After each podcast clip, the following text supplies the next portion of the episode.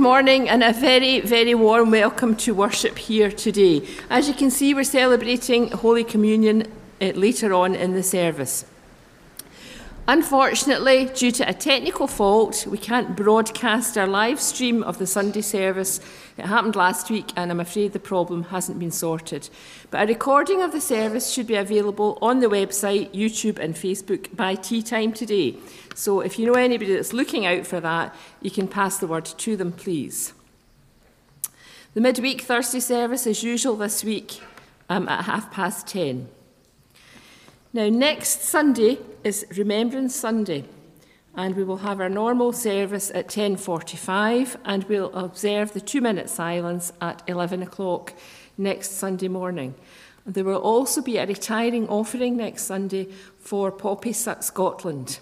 Okay, so we're not having a retiring offering today, we're having it next Sunday instead for Poppy Scotland. The Guild meets tomorrow at 2 o'clock and we'll have a talk about mental health recovery by Janet Allen from RAMH. The craft team is on on Tuesday and the Bible study on Wednesday at 7 o'clock. The country dancing on Thursday at half past seven and please note that the Kirk session is now meeting on Tuesday, the 14th of November at 7 o'clock, and not Thursday of this week. It was originally Thursday of this week, it's been changed to Tuesday of next week. Elizabeth Howie's Christmas quizzes are now available and can be found in the vestibule, and they are a donation of a pound a sheet. There are also a few posters for the Christmas fair out in the vestibule out there. If you know of any shop or library or anything near you that's not got one, if you would please take one and get the word spread as far as possible. We're still looking for volunteers to decorate a Christmas tree at our forthcoming Christmas Tree Festival being held in December, and there's a list out in the vestibule as well, or speak to the craft team if you want more information. The Care and Share lunch being held um, on Friday as normal from half past 12. And we'll be having our gift service on Sunday, the 19th of November. I did put it in the magazine, so hopefully you've seen that. Please bring gifts for any age and please leave the gifts unwrapped. You can bring your gifts from next Sunday onwards um, and we'll get, pass them over after the 19th. Okay, the formal part now. This is to do with the voting for the basis of union. Notice is hereby given that on behalf of the Presbytery of the South West, the Planning Committee has called a meeting of this congregation of Ardrossan Saltcoats Kirkgate Parish Church on Sunday, the 19th of November 2023, in this sanctuary, when the basis of union, as drafted by the four Kirk sessions, will be presented for your approval. There are copies of the basis of union at the front door. If you didn't get one on the way in, please ask for one on the way out or lift one on the way out. And it would be very helpful if you could also bring a pen with you on that day or a pencil so that you can cast your vote. Please note that only those present on the day who are on the electoral register can vote. There's no postal voting or voting by proxy. If you're not here for whatever reason, I'm sorry, you don't get a vote. And if you're not on the electoral register, equally, I'm sorry, you don't get a vote. If anyone's not sure if they're on it or not, please speak to me and I can confirm or otherwise with you. I think these are all the intimations. Thank you for your patience, and I hope you can remember all of that. Good morning. I, I can see smiles, I can see serious faces, uh, and all that. But it's, it's a delight to be in the house of God and to worship God together. Um, I hope and trust that this time of worship would be a time that will be something that lives a memory for you throughout this whole week. Uh, for those who are worshiping with us for the first time, we are delighted to have you. And for those who have been gone for a long time, uh, we are also delighted to have you with us today. Um, I'm going to, before I get to the flat Jesus side, I would like to invite John and Nikki to please come uh, forward. Um, I'm sure nearly everyone or most of you, you know John and Nikki. Um, so Nikki is going to be going away for a little while. Uh, turn the other way around and face them. uh, Nikki is going to be going away for a little while. Um, and we say a little while because we don't know for sure how long. Um, but John and Nikki are going to be getting married in December, um, and that's going to be in Barbados. And our prayers are with them. I'm still sorting out, you know, my my flight ticket to, to, to make it to the day, uh, but I've been, I've been well um, invited. I think it's now on my side, and please pray for these two as we lead towards uh, December uh, for them. But we join hands to pray for them right now, for, for Nikki to travel well. John, you seem like you want to say something. All right. Let us pray together. Our dear Heavenly Father, we thank you for Nikki and John. We thank you for their witness, for their love. We thank you that, Almighty God, in December, uh, it will be a great day for them getting married in Barbados. And we pray that uh, as Nikki would be leaving this Friday uh, to go back in Barbados to prepare I pray that, Lord, you go with her and make your face to shine upon her. Be gracious to both of them as they get to be separated for a little while uh, as they prepare for their wedding in December. Lord, we pray for blessing upon blessing on them. Be with them and make your face to shine upon them. All this we pray for and ask in Jesus' name. Amen. Thank you very much. Uh, you can take your seats.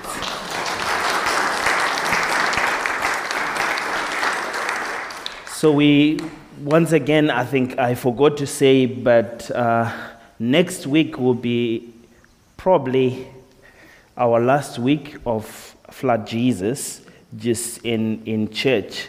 Uh, but Flat Jesus concept will continue to go on. Uh, just to take you back, that's Flat Jesus enjoying fellowship at the crafters pre- pre- previous weeks ago, and that's Flat Jesus in Ottawa. Hmm, interesting.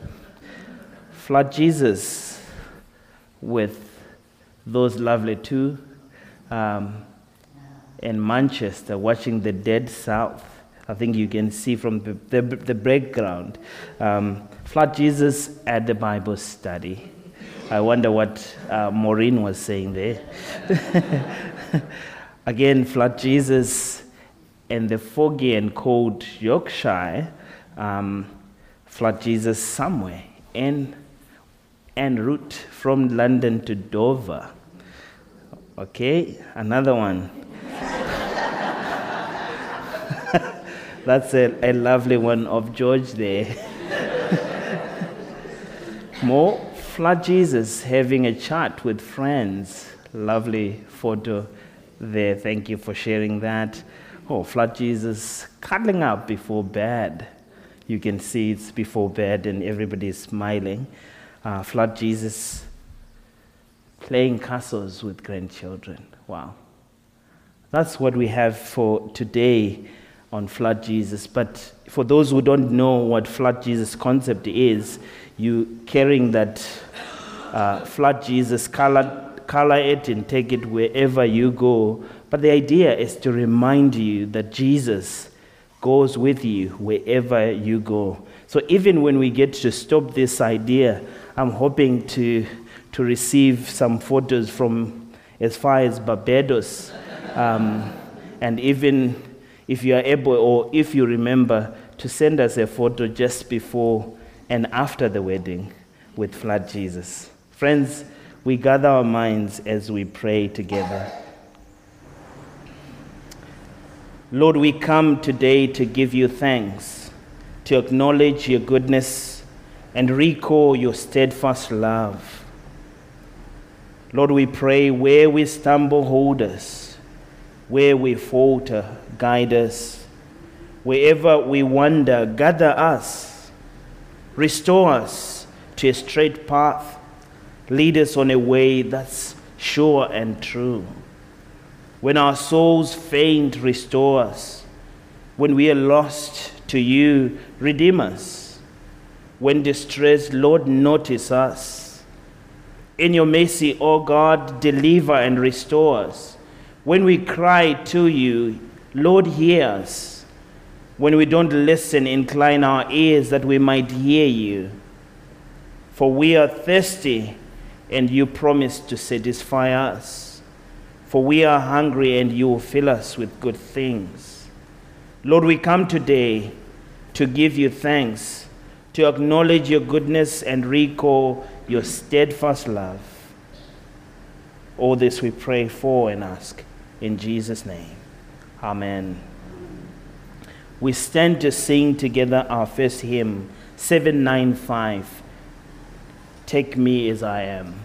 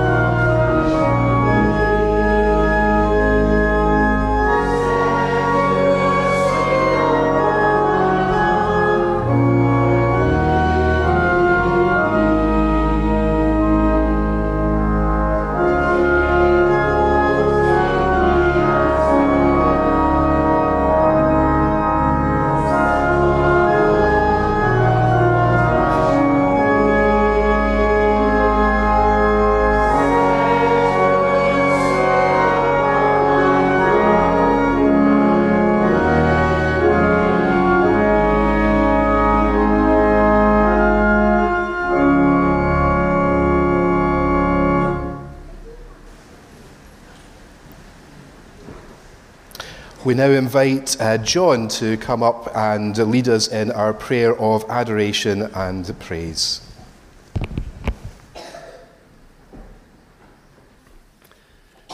Let us pray. Almighty God, creator of all, revealer of all that is good and evil, another day has dawned, the hour of worship and prayer has come. Gather us in from far and near as we welcome the stranger and seeker, the scoundrel and the saint those who have nothing to lose and those who have lost nothing, yet whose hands and hearts are empty. We have come to worship and honour your name, to remind ourselves that you have called us to set this sacred time apart, to rest in your presence and to give thanks for all your goodness and loving kindness. Accept the praise of our lips and the thoughts of our hearts as we worship you, Father, Son, and Holy Spirit. Come, Spirit of God, hover over our lives. Make us into your church. May your word be the lamp to our path leading us on into a journey of service and sacrifice, ready to serve without counting the cost. Lift our eyes to see beyond the hills, make us impatient to embrace the vision, to find the paths that lead to your coming kingdom. We long to be embraced by the strength that comes from you, our refuge. Free us from our fears by the touch of your loving kindness. Remove our poverty of spirit by the richness of your compassion. Restore in us hope as the morning opens out into a fuller day. May the light of your grace fill our hearts, enlighten our minds, and direct the works of our hands, that we might raise the fallen and sustain the weary. And at the end of the day, bless your name. In rest and hope may we lie down and sleep, ready to awake and serve another day. We thank you, our Father, for that life which you've made known to us by Jesus your Son, by whom you made all things, and take care of the whole world. You sent him to become a man for our salvation. You allowed him to suffer and to die. You raised him up, glorified him, and have set him at your right hand, and in him you've promised us the resurrection of the dead. O Lord Almighty, the, the eternal God, gather your church from the ends of the earth into your kingdom as grain was once scattered and now has become one loaf. Our Father, we also thank you for the precious blood of Jesus Christ, which was shed for us, and for his precious body, as he appointed us to proclaim his death. For through him glory is to be given to you forever. All this we ask in the name of our Saviour Jesus Christ, in whose words we now pray. Our Father, who art in heaven, hallowed be thy name. Thy kingdom come, thy will be done on earth as it is in heaven. Give us this day our daily bread, and forgive us our debts, as we forgive our debtors. And lead us not into temptation, but deliver us from evil. For thine is the kingdom, the power, and the glory forever. Amen.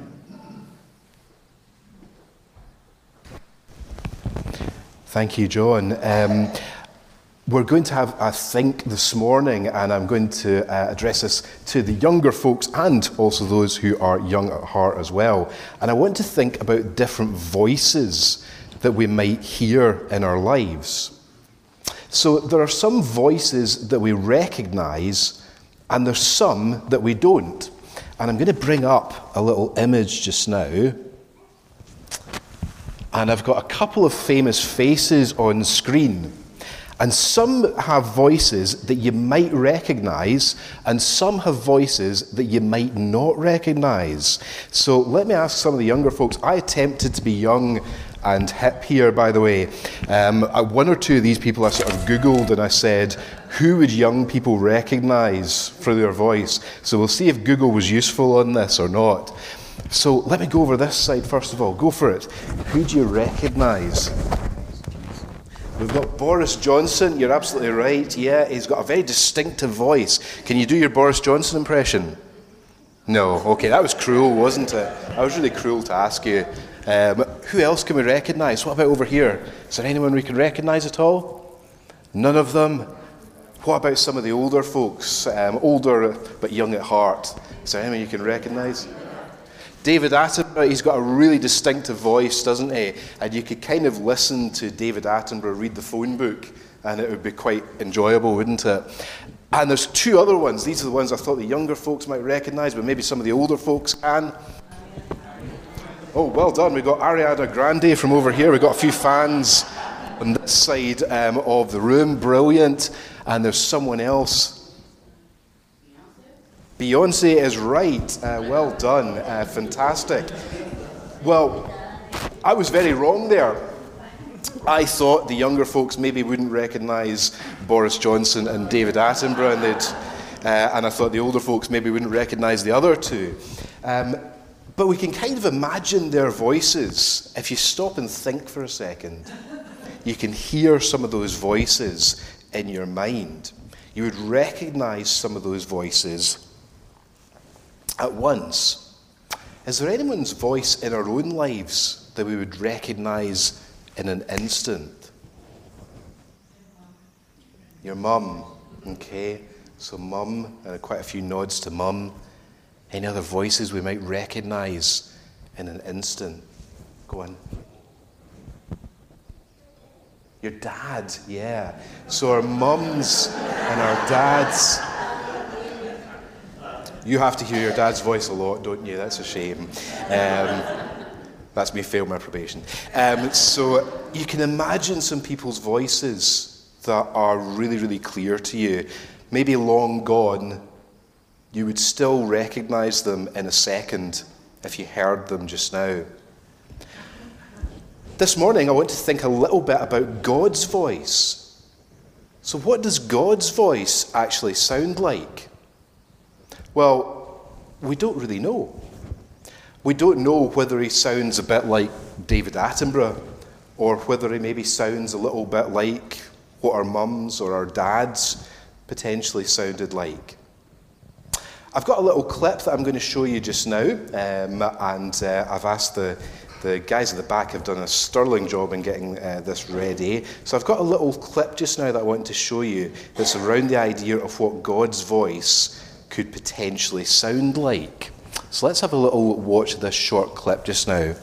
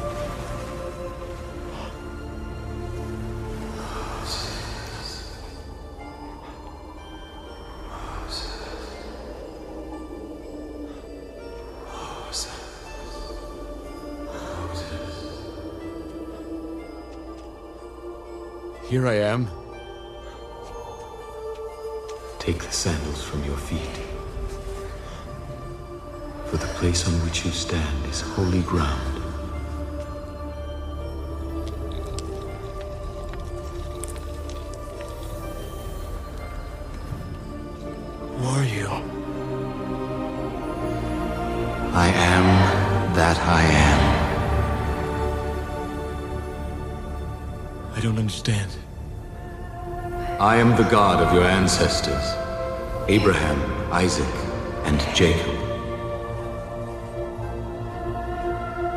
You are born of my mother, Yocheved. You are our brother. What do you want with me? I have seen the oppression of my people in Egypt and have heard their cry. So I have come down to deliver them out of slavery and bring them to a good land. Um, in that little movie, Moses says to God, You've chosen the wrong person. Um, I feel like saying that most days, so I love that little clip. But when the writers of this film, they tried to decide what God's voice would sound like. So they tried to decide who would play the voice of God and what he would sound like. And they really struggled because none of us know what God's voice actually sounds like. And eventually, what they managed to do is they decided they would use the actor who plays Moses to portray God's voice. But you probably heard in that little bit of the clip that we heard there, there were some little whispers that you heard. So there's other voices going on around whilst God was speaking. And those are the voices of Moses' sister and of his mother and of all the people that he loved during his life. And if we had seen the clip to the very end, the very last voice that you can hear is the voice of Moses' mother. God's voice may be something that we don't know what it sounds like. We might not know exactly what accent or what words God might use. God speaks to us in different ways. God speaks to us in the words that we read from the Bible. God speaks to us directly by sending His Holy Spirit to us, particularly in times of trouble or of worry. And I believe, and I think it's shown that little clip there, I think God speaks to us through the people that we encounter in our lives and the people that we love in our lives. One of the clearest times that I heard someone talk and I felt this is God's voice speaking was with a man who didn't have a home to sleep in and who struggled with many problems and physical and mental health. And I heard him speak, and I thought, those are God's words coming out from his mouth. God's words can come from different places and from places we might not expect them. So this week, our challenge to ourselves is to listen for God's voice. Listen for it in the mundane and in the everyday, but also listen to it from the people and the places where we wouldn't expect to hear it. Amen. Let's uh, invite Philip just now, then, and he's going to lead the children, um, and they're going to sing, Lord, we have come to worship you. Um, so let's have uh, uh, everyone come out to the front then. Surprisingly, they have managed to memorize it. So we're going to start with, do you mind standing here face the people? And Rose. So we're going to start with the first beautiful girls, and then they're going to say the first part of the memory verse. Are you guys ready? Yeah. Yes. I am the bread of life, Jesus told them. Exactly. I am the bread of life, Jesus told them. And then, Those who come to me will never be hungry. Those who believe in me will never be thirsty. Can we repeat that again, the way we do it Yeah. in Sunday school? Yeah. I am the bread The of life, life. Jesus told them. I am The bread of life, Jesus told them. Those who come to me will never be hungry. Those who believe in me will never be thirsty. Thank you. And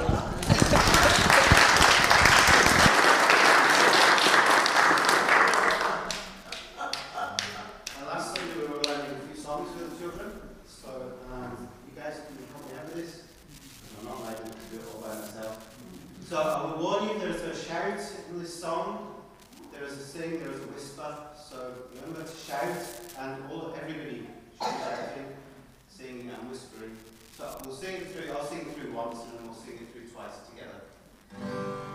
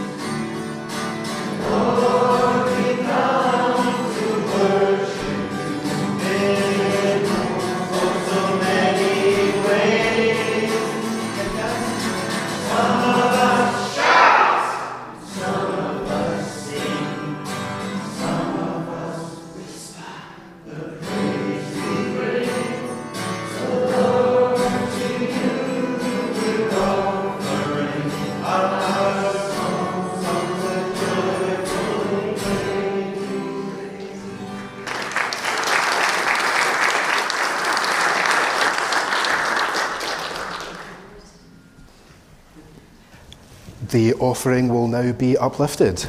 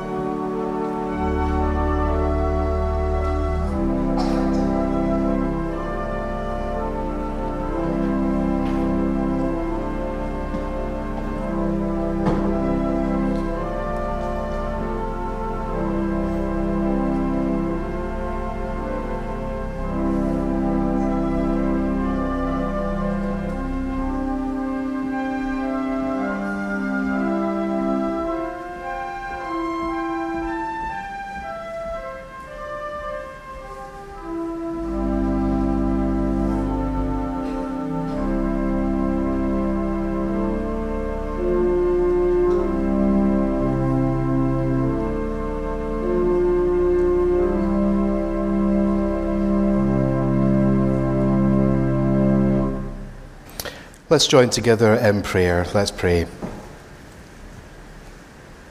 Lord, bless our offerings today. Remind us as we offer what we can that we are challenged not only to offer our money, but our time and our talents as well. Sometimes we confess that we do not see our own time as valuable, and we fail to see the many talents that each of us hold. Remind us of so many people in the Bible, of the likes of Moses, who couldn't see their own worth, who said that you had chosen the wrong person. Remind us that you see through any shortcomings and any failings and that you see us all individually as people full of potential and full of talent, beautifully and wonderfully made. Remind us that you challenge us to give our time and our talents not just on a Sunday morning, but at all times in our lives. Prepare us to hear your word. Prepare our ears to listen to listen for your voice in Scripture and in the people that we encounter in our week ahead. Amen. Our scripture reading comes from 2 Samuel, and it's, um, it's chapter 7, verses 1 to 29, and John is our reader for this reading.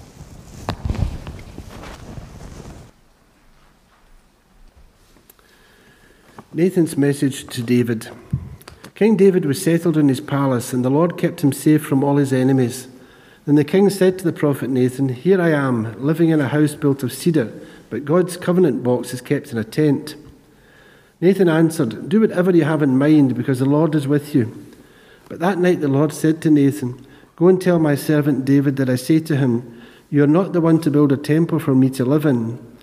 From the time I rescued the people of Israel from Egypt until now, I have never lived in a temple. I have travelled round living in a tent. In all my travelling with the people of Israel, I never asked any of the leaders that I appointed why they had not built me a temple made of cedar. So tell my servant David that I, the Lord Almighty, say to him, I took you from looking after sheep in the fields and made you the ruler of my people Israel. I have been with you wherever you have gone, and I have defeated all your enemies as you advanced. I will make you as famous as the greatest leaders in the world.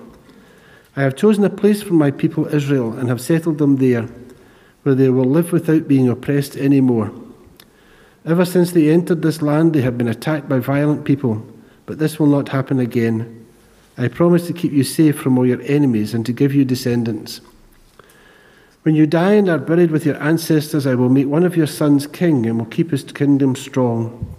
He will be the one to build a temple for me and I will make sure that his dynasty continues forever. I will be his father, and he will be my son. When he does wrong, I will punish him as a, as a father punishes his son. But I will not withdraw my support from him as I did from Saul, whom I removed so that you could be king. You will always have descendants, and I will make your kingdom last forever. Your dynasty will never end. Nathan told David everything that God had revealed to him. David's prayer of thanksgiving. Then King David went into the tent of the Lord's presence, sat down, and prayed. I am not worthy of what you have already done for me, sovereign Lord, nor is my family. That now you are doing even more, sovereign Lord. You have made promises about my descendants in the years to come, and you let a man see this, sovereign Lord.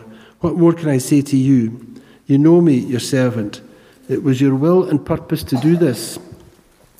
You have done all these great things in order to teach me how great you are, sovereign Lord. There is none like you. We have always known that you alone are, that you alone are God. There is no other nation on earth like Israel, whom you rescued from slavery to make them your own people. The great and wonderful things you did for them have spread your fame throughout the world. You drove out other nations and their gods as your people advanced, the people whom you set free from Egypt to be your own. You have made Israel your own people forever, and you, Lord, have become their God. And now, Lord God, fulfill for all time the promise you made about me and my descendants, and do what you said you would. Your fame will be great, and people will forever say, The Lord Almighty is God over Israel, and you will preserve my dynasty for all time. Almighty Lord, God of Israel, I have the courage to pray this prayer to you because you have revealed all this to me, your servant, and have told me that you will make my descendants kings. And now, sovereign Lord, you are God. You always keep your promises, and you have made this wonderful promise to me. I ask you to bless my descendants so that they will continue to enjoy your favour. You, sovereign Lord, have promised this, and your blessing will rest on my descendants forever. May God add his blessing to this reading of his holy word. Amen.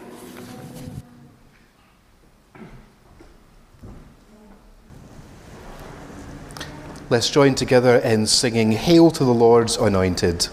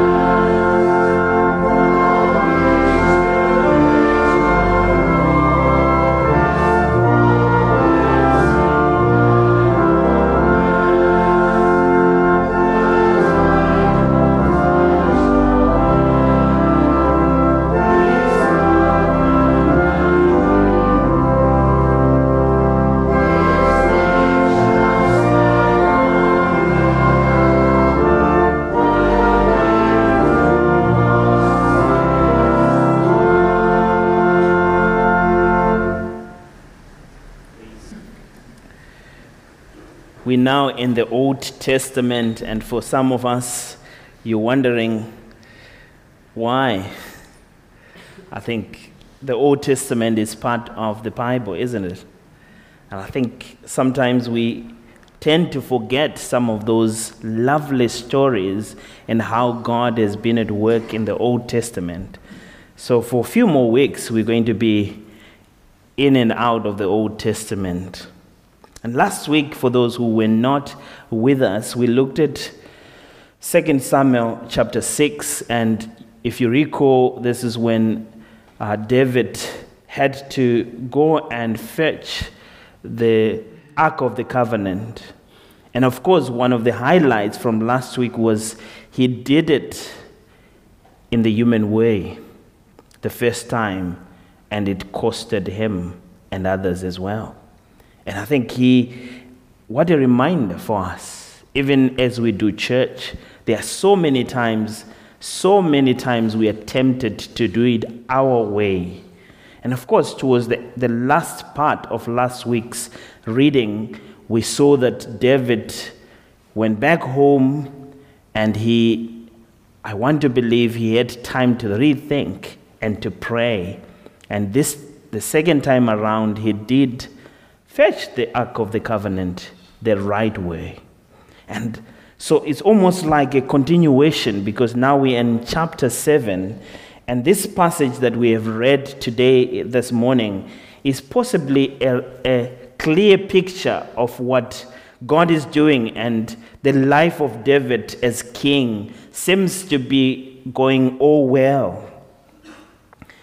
He's still the king of Israel.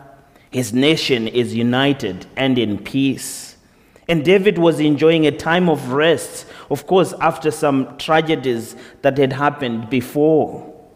For David, these days that followed after tragedy were a time for him to seek God and to, to, to seek God's guidance, and of course, to, to do a, a self introspection, to check himself out. And as David meditated on the law of God and, and as he devoted time to God, of course, something came in his heart. He had a dream. A dream was born in his heart. He wanted to build God a permanent dwelling place. In other words, David wanted to build a temple for God. Isn't that lovely? That when we, when we spend time with God, there's a sense in which something is born out of us, where we want to do something more for God. So David wanted to give the Lord a proper, permanent place for his dwelling. But the only problem is this David's dream is responded to by God saying no. So the question today is what do we do when God says no? What happens to us when God says no? And I think David's reaction to God's no is something we ought to think about and also that is supposed to encourage us to deal with our own no's when God says no. Because surely there is no doubt that among all of us today, there are people who have heard, like, God say no. Or we have sensed in a way that perhaps God is saying no.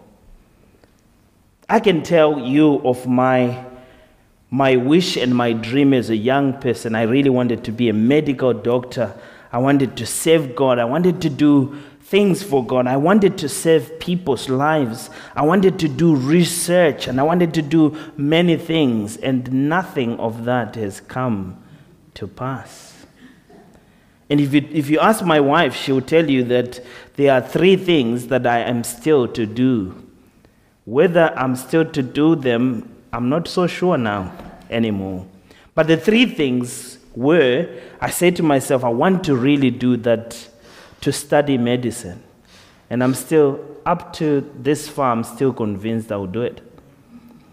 I don't know whether it's realistic of my dream or not, but that's one thing. And secondly, I'm going to do my doctorate in theology. And then lastly, I want to study law. That's me. Because to some degree, I, I feel like, you know, there's some laws that are, are made by people, and surely they, they're not right. and on the other hand, I see people who are suffering, and I'm like, God, I want to be in the gap, I want to do something. Uh, especially now, after post COVID or during a different wave of COVID, I'm sure most of you, you're disappointed with your surgeries and all that because you, you, you call the doctors and sometimes you don't get an appointment. And because that's what I'm experiencing as a person, and I hear people who are experiencing the same, I'm like, God, I can just go and, and help everybody. That's my dream. That's my dream. But is that God's dream for me? I'm not sure. So the question today is what do you do when God says no? And I think David shows us what we are supposed to do. Or maybe we can learn from what David did. Because surely to hear a no from God can really be painful sometimes. And Christians in 2023, they want to hear God say no. They want to hear God say yes, not no. If you want to hear how many people have left church because God seems to say no, there are plenty of people. So let's start with David's desire. In verse 1 and 2, we read King David was settled in his palace, and the Lord kept him safe from all his enemies. This is a good place to be. And in verse 2, we read Then the king said to the prophet, He's, he's got even the gist to check with the prophet. This is, this is what happens when things are going well. Here I am, he says. I'm living in the house built of cedar, but God's covenant box, box is kept in a tent. He's getting to question his priorities and things. So there is his desire, a good desire for David to wish he can build a house for God. There's no doubt, I'm sure most of you, you would agree with me that David has a good desire. In fact, if we were to read somewhere else, in Second Chronicles chapter 6, verse 7, 9, 7 to 9, Solomon almost confirms that God, God himself was pleased with such a desire. So this is what Solomon says in Second Chronicles. My father David planned to build a temple for the worship of the Lord God of Israel. Verse 8, but the Lord said to him, You were right in wanting to build a temple for me, but you will never build it. It is your son, your own son, who will build my temple. I want to pause there. I want to pause there and just invite you to think the Lord's house, the grounds of the house, the inside of the house. Sometimes, yes, we are bound to think lightly about the environment of church, but when we, we look at what we have in the Old Testament, David is actually getting to say, you know what? We need to do all we can to make it clean, to make it spotless, to make it the place that people who are not in church can look at the building itself and actually say, wow, something is worth of God here. In other words, how you treat a church building in a way matters sometimes. Now, David is not asking for anything at this point. His desire is not to receive something, but his desire is to give something. He wants to give something back to God who has been doing wonders in his life. Now, I'm sure this ought to be our desire as good people of God. It ought to be a desire to say, I want to do something for God. And for you to come to that place, surely you have witnessed, you have experienced the grace of God. And that would drive you to a point where you want to say, I want to give God something. We're coming to the end of the year. What are you going to be giving God for as a way of saying thank you? Now, it's clear one of the things that we were I got talking about after the sermon last week was some people were saying, surely you can't give David is a good example of what it means. David didn't have it. He was a jealous man. He was a bad guy. He's a bad example. He, we could go on and on and on to disqualify him, but hey, wait. You actually get to see the grace of God through this man's life. He has messed up. There's not many things that you can look at and say, he's good at. So that makes him a perfect good example. But here he is, and he wants to give to God. So David possessed a godly desire, and we see this confirmed even by the man of God himself, Nathan the prophet.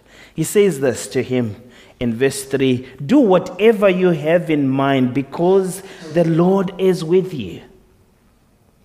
So you see the sense in which even the prophet, of course, he didn't pray about this at this particular time, but his understanding is this since you, David, you are a man of God who is loved by God, who walks by God, whatever you do then should be okay.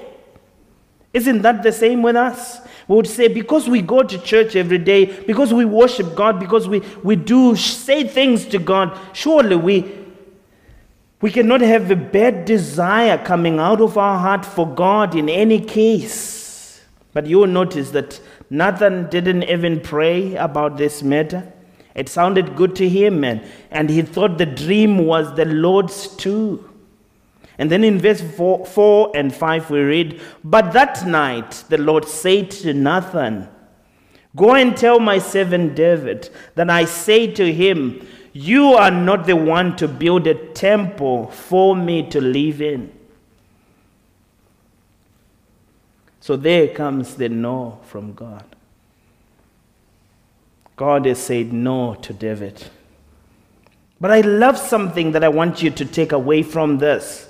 When God says no, He doesn't shatter David's dreams and leave it as they are and leave him broken-hearted. When God says no, He tempers with David in a way that is amazing. There's something that He gives. In verses 8 going forward, here is something that you ought to see. So tell my servant David that I, the Lord Almighty say to him, Now look at what God does with David and does with us. He's taking David back. I took you from looking after sheep in the fields and made you the ruler of all my people Israel. What is God doing here now? He's taking David back to try and recall of the presence of God. Now, so often in our lives today, in 2023, when God says no to certain things we want in life and certain things we are dearly praying for, the temptation for us is to feel that God doesn't love us, God doesn't care about us. But here is God taking David back and he's getting to say to David, David, remember where I took you from. Verse 9, I have been with you wherever you have gone. This is God reminding David. And I have defeated all your enemies as you advanced. In other words, when you were victorious as a king and with, the, with your army, I was with you. And then he starts to make promises into the future. I will make you as famous as the greatest leaders in the world. Do you hear that? Unfortunately, sometimes these things in our day to day lives, sometimes they don't come immediately as we want them. And we'll start to lose it. We'll start to say, God doesn't care. Verse 10 and 11 I have chosen a place for my people Israel and have settled them there. Remember, they had crossed over to this new, ple- new loving and amazing place, the promised land, where they will live without being oppressed anymore, says God. So God, in His grace, took a nobody and made a somebody out of him. Notice verse 9. God tells David that He has made him a celebrity. Do you see that? So, this is God in His nature. He's saying, David, you're missing something. Yes, I'm saying no, but I've actually made you to be a celebrity. David had a desire to build a house for the Lord. But God tells David that he, God, is going to build a house for him. What a contrast. You want to do something for me, David? In fact, I'm going to do something for you. I'm going to build up your house. I'm going to, to build up your family. I'm going to build up your clan forever. Wow. That's our God for us. So God tells David that his son will build a house of a house for God. And surely, I, I don't know about you, but surely these promises brought peace to the heart of King David. And I hope it does bring peace to you this morning. Some of you have witnessed the death of your dreams, the death of our dreams, the death of our community dreams, the death of things that we loved. But I think if you would take the time to look at the Lord and what the Lord has done through your life, you will see that He had something far better in mind for you than you could have ever imagined. God has a good plan, a better plan, in fact. When He closes a door, He opens another. Now, how did David take all this? How did David take the no from God? And I love this. I could, it's, it has been a fairly long passage, but hear this. Then King David went into the tent of the Lord's presence, sat down and prayed Sovereign Lord, I am not worthy of what you have already done for me nor is my family worth it. Verse 19, yet now you are doing even more. You know, it's wisdom to actually be able to notice that what God is going to do with this no is bigger than what David would have achieved by himself. You have made promises about my descendants in the years to come. I'm sure most of us, when a door closes, we don't often get to see another one open. We don't see that because we are clouded with our tears. We are clouded with the sense of not understanding. Even when it seems unclear to us, we don't often understand God to be all powerful. And you let a man See the sovereign Lord, says David. Verse 20 What more can I say to you? You know me, your servant.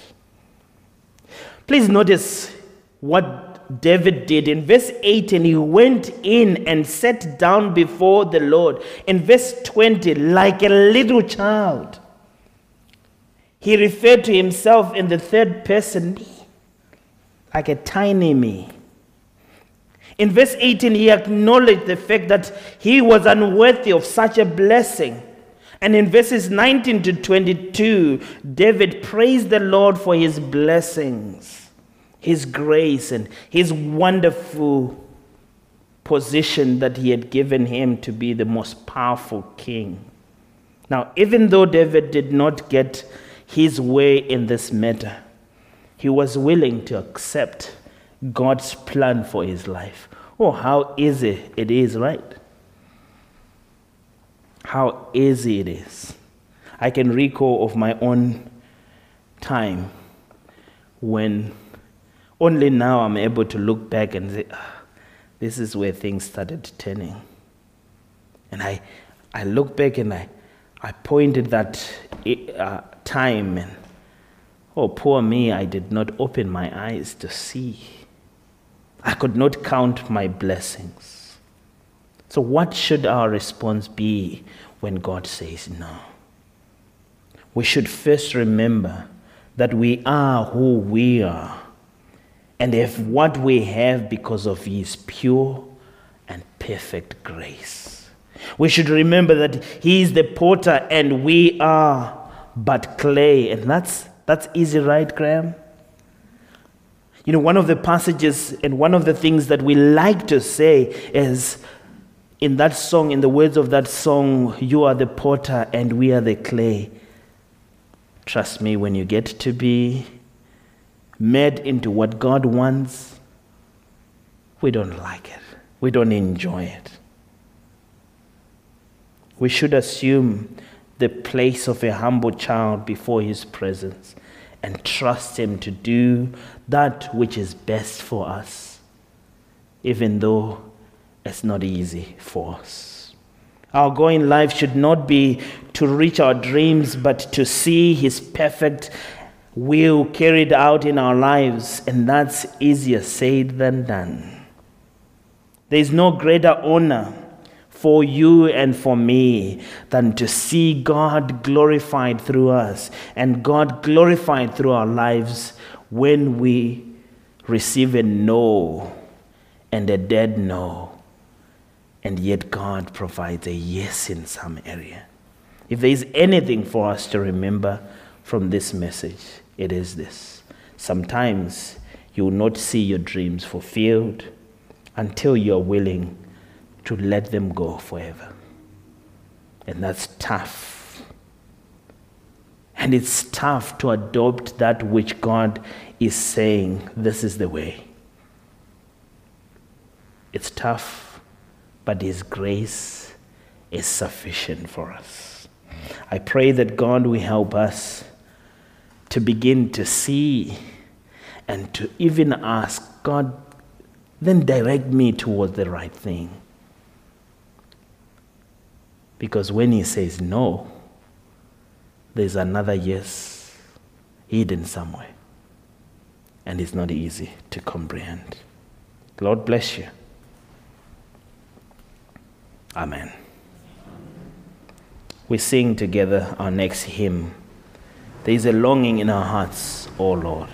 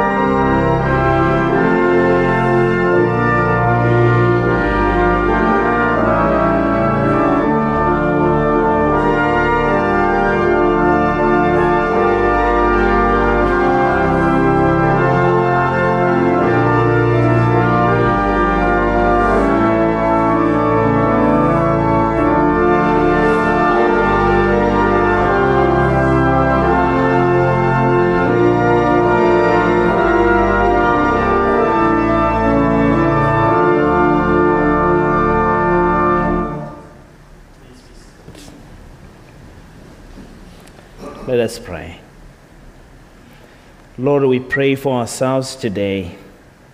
We pray that you open our hearts to the suffering that we see all around us, but also to help us to pass on to you any grief we cannot manage. Open our eyes to see that door you open when you've closed another. Open our hearts to see what it means when you say no, and to be able to recount and name our blessings one by one. We pray that you challenge us to help others in the week ahead, but you also help us to know when something is too big for us to handle alone. We pray that you help us to see all the things and gifts that we have in our lives, but also to sit with us when we feel poor and when we feel like we don't have you. We pray for the world around us. We pray for those who are suffering. We pray for those who are in need of healing. We pray for those who are in need of love. And quietly in our hearts, we name some who we know by names. Let's pray together.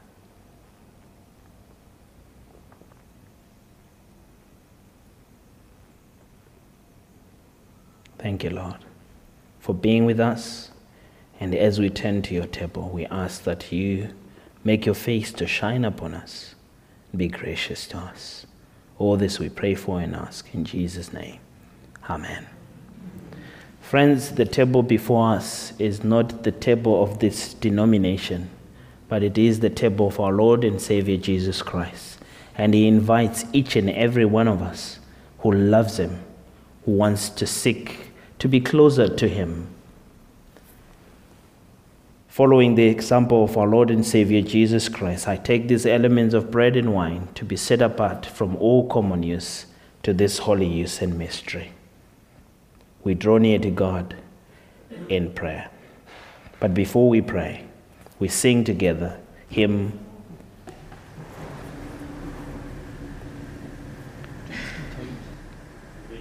three times. Please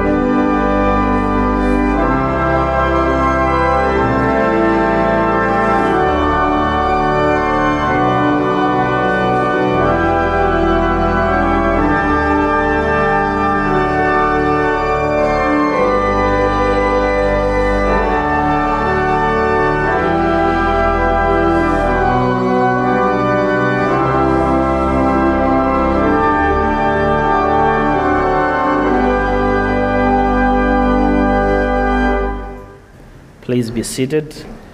I'll invite the elders to come. And let's draw near to God in prayer. Shall we pray together?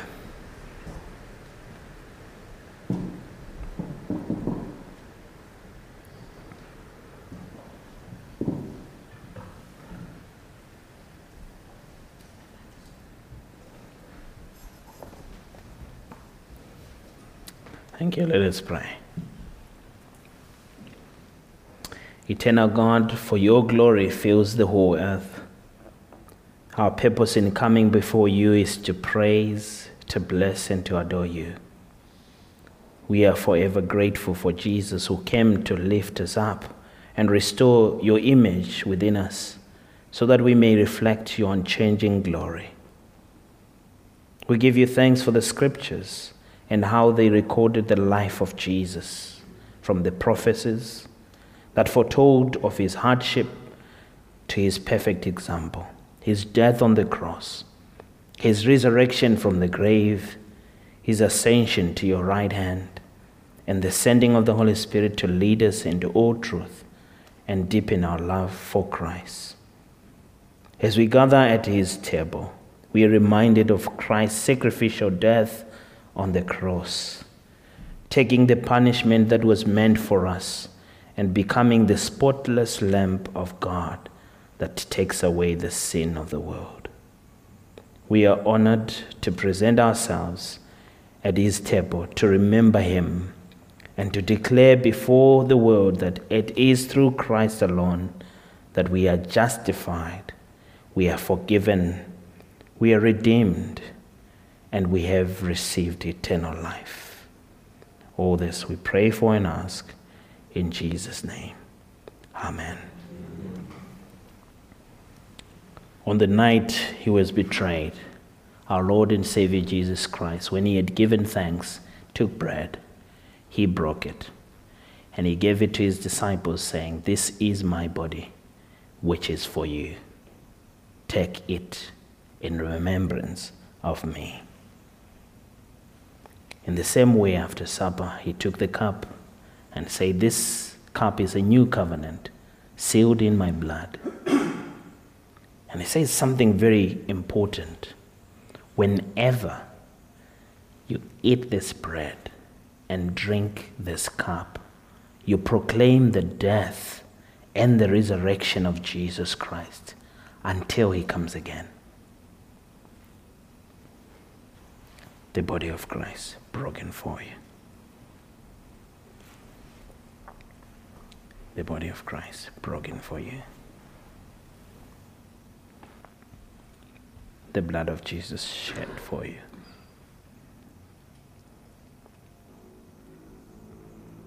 Take it, my body which is broken for you. This do in remembrance of me. Blessed are we, O Lord, when we come to you, the body of Christ broken for you. It in remembrance of me.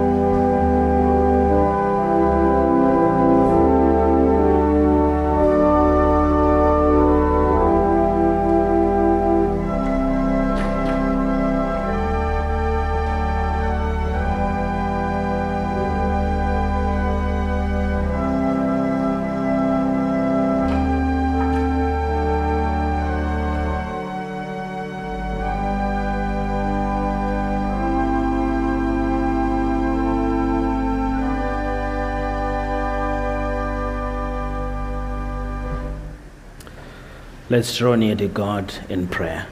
Shall we pray together? God our Father, we thank you for permitting us to take part in your holy mysteries. Through the work of your Spirit, may the life of Christ turn our fears to freedom and help us to live for others. May the strength of Christ lead us in our living through whatever joys or sorrows await us. To Father, Son, and Holy Spirit be glory and praise forever. Amen. We now sing together our closing hymn, There is a Redeemer.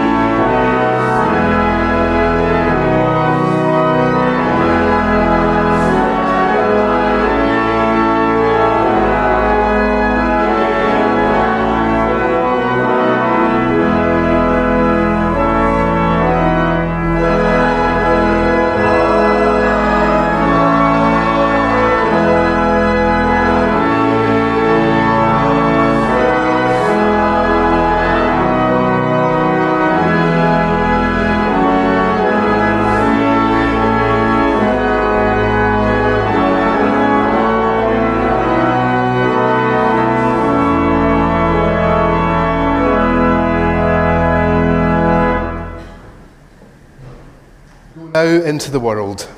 Do not be daunted by the enormity of the world's grief, by the enormity of the no's and the yeses that we may get from the Lord. Do justice now, love mercy now, walk humbly now. You are not obligated to complete the work, but neither are you free to abandon it. And may the love of God, the fellowship of the Holy Spirit, and the adventure and the joy of knowing Jesus go with you into the world this day and always.